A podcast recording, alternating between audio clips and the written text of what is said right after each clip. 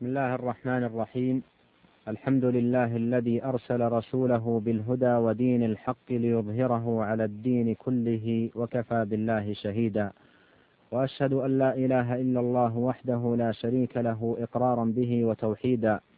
وأشهد أن محمدا عبده ورسوله صلى الله عليه وعلى آله وصحبه وسلم تسليما مزيدا. أما بعد أيها الإخوة المستمعون سلام الله عليكم ورحمته وبركاته. إن ملازمة ذكر الله دائما هي أفضل ما شغل العبد به وقته وصرف فيه أنفاسه بعد قيامه بفرائض الله التي افترضها على عباده. والذكر شامل لكل قول صالح يحبه الله ويرضاه. من تلاوة لكلام الله أو تسبيح أو تحميد أو تكبير أو تهليل أو دعاء أو غير ذلك. وما من شك وما من شك في أن أفضل هذه الأذكار وأجلها وأعظمها وأرفعها قدرا قراءة القرآن الكريم كلام رب العالمين. كما في المسند للإمام أحمد عن النبي صلى الله عليه وسلم أنه قال أفضل الكلام بعد القرآن أربع. وهن من القرآن. سبحان الله والحمد لله ولا إله إلا الله والله أكبر. وفي سنن الترمذي وحسنه من حديث أبي سعيد الخدري رضي الله عنه عن النبي صلى الله عليه وسلم أنه قال من شغله قراءة القرآن عن ذكري ومسألتي أعطيته أفضل ما أعطي السائلين.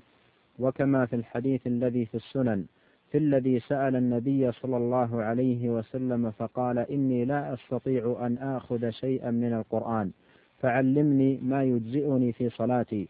قال قل سبحان الله والحمد لله ولا إله إلا الله والله أكبر. ولهذا كانت القراءة واجبة في الصلاة ولا يعدل عنها إلى الذكر إلا عند العجز عن ذلك. وهذا واضح في الدلالة على أفضلية قراءة القرآن. ويدل على ذلك أيضا أن القراءة يشترط لها الطهارة الكبرى دون الذكر فإنه لا يشترط فيه ذلك. وما لم يشرع إلا على الحال الأكمل فهو أفضل. كما أن الصلاة لما اشترط لها الطهارتان كانت أفضل كانت أفضل من مجرد القراءة. كما قال النبي صلى الله عليه وسلم استقيموا ولن تحصوا اعلموا أن خير أعمالكم الصلاة. ولهذا نص العلماء على أن أفضل تطوع البدن الصلاة. وأيضا فما يكتب فيه القرآن لا يمسه, لا يمسه إلا طاهر. دون ما يكتب فيه الذكر فإنه لا يشترط فيه ذلك. فهذا أيها الإخوة كله يدل على أن قراءة أن قراءة القرآن الكريم هي أفضل من التسبيح والتحميد والتكبير وغير ذلك من الأذكار. هذا من حيث الجملة. وإلا فإنه قد يقترن بالعمل المفضول ما يجعله أفضل.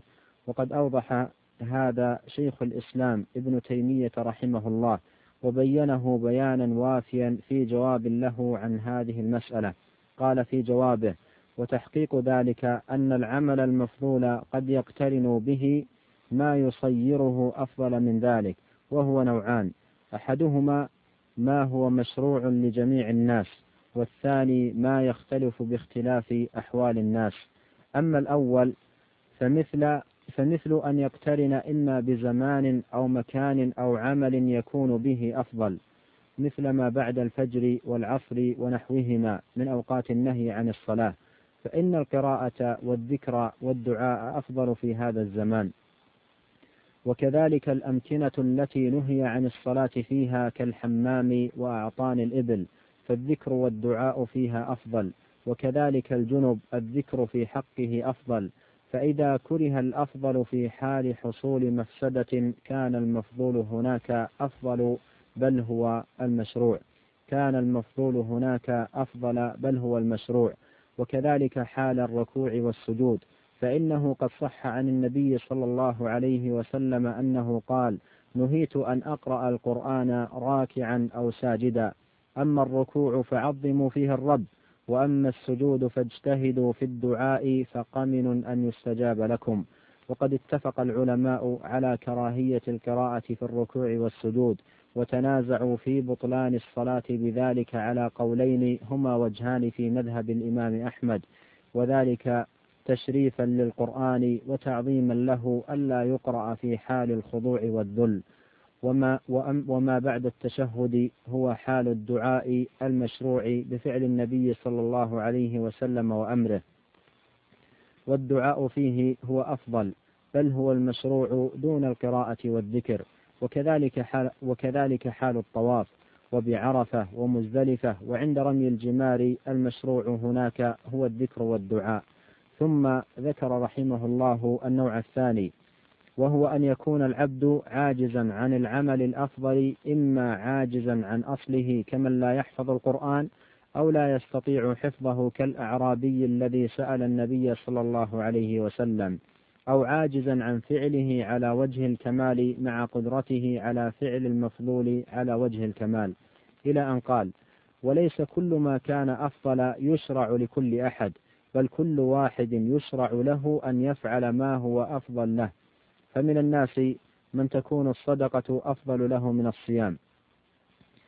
وبالعكس وإن كان جنس الصدقة أفضل ومن الناس من يكون الحج أفضل له من الجهاد كالنساء وكمن يعجز عن الجهاد وإن كان جنس الجهاد أفضل. ثم قال رحمه الله إذا عرف هذا فيقال الأذكار المشروعة في أوقات معينة مثل ما يقال عند جواب المؤذن هو أفضل من القراءة في تلك الحال. وكذلك ما سنه النبي صلى الله عليه وسلم فيما يقال عند الصباح والمساء وإتيان المضطجع هو مقدم على غيره. وأما إذا قام من الليل فالقراءة له أفضل إذا أطاقها وإلا فليعمل ما يطيق والصلاة أفضل منهما. ولهذا نقلهما عند نسخ وجوب قيام الليل ولهذا نقلهم عند نسخ وجوب قيام الليل إلى القراءة. فقال سبحانه إن ربك يعلم أنك تقوم أدنى من ثلثي الليل ونصفه وثلثه وطائفة من الذين معك. والله يقدر الليل والنهار. علم أن لن تحصوه فتاب عليكم فاقرأوا ما تيسر من القرآن. وبهذا التحقيق الذي ذكره شيخ الإسلام رحمه الله يتبين القول الفصل في هذه المسألة العظيمة. فتلاوة القرآن الكريم هي أفضل الأذكار ومقدمة على التسبيح والتحميد والتكبير والتهليل والدعاء والاستغفار وغير ذلك من الأدعية والأذكار إلا أن هناك حالات معينة تقترن بالعمل الفاضل يكون بها أفضل من غيره وقد أشار شيخ الإسلام في تحقيقه المتقدم إلى أمثلة عديدة لذلك. روى الطبري عن عمر ابن أبي سلمة قال سألت الأوزاعي عن قراءة القرآن أعجب إليك أم الذكر؟ فقال سل أبا محمد يعني سعيد بن المسيب. فسألته فقال بل القرآن. فقال الأوزاعي إنه ليس شيء يعدل القرآن ولكن إنما كان هدي من سلف يذكرون الله تعالى قبل طلوع الشمس وقبل الغروب. فأشار رحمه الله إلى أن القرآن هو أفضل الأذكار ولا يعدله شيء. لكن الأذكار الواردة في الصباح والمساء وأدبار الصلوات وغيرها تكون في وقتها أفضل. وبهذا نأتي أيها الإخوة وبهذا نأتي أيها الإخوة المستمعون إلى تمام هذه الحلقة وإلى أن ألقاكم في حلقة قادمة إن شاء الله. أستودعكم الله. والسلام عليكم ورحمة الله وبركاته.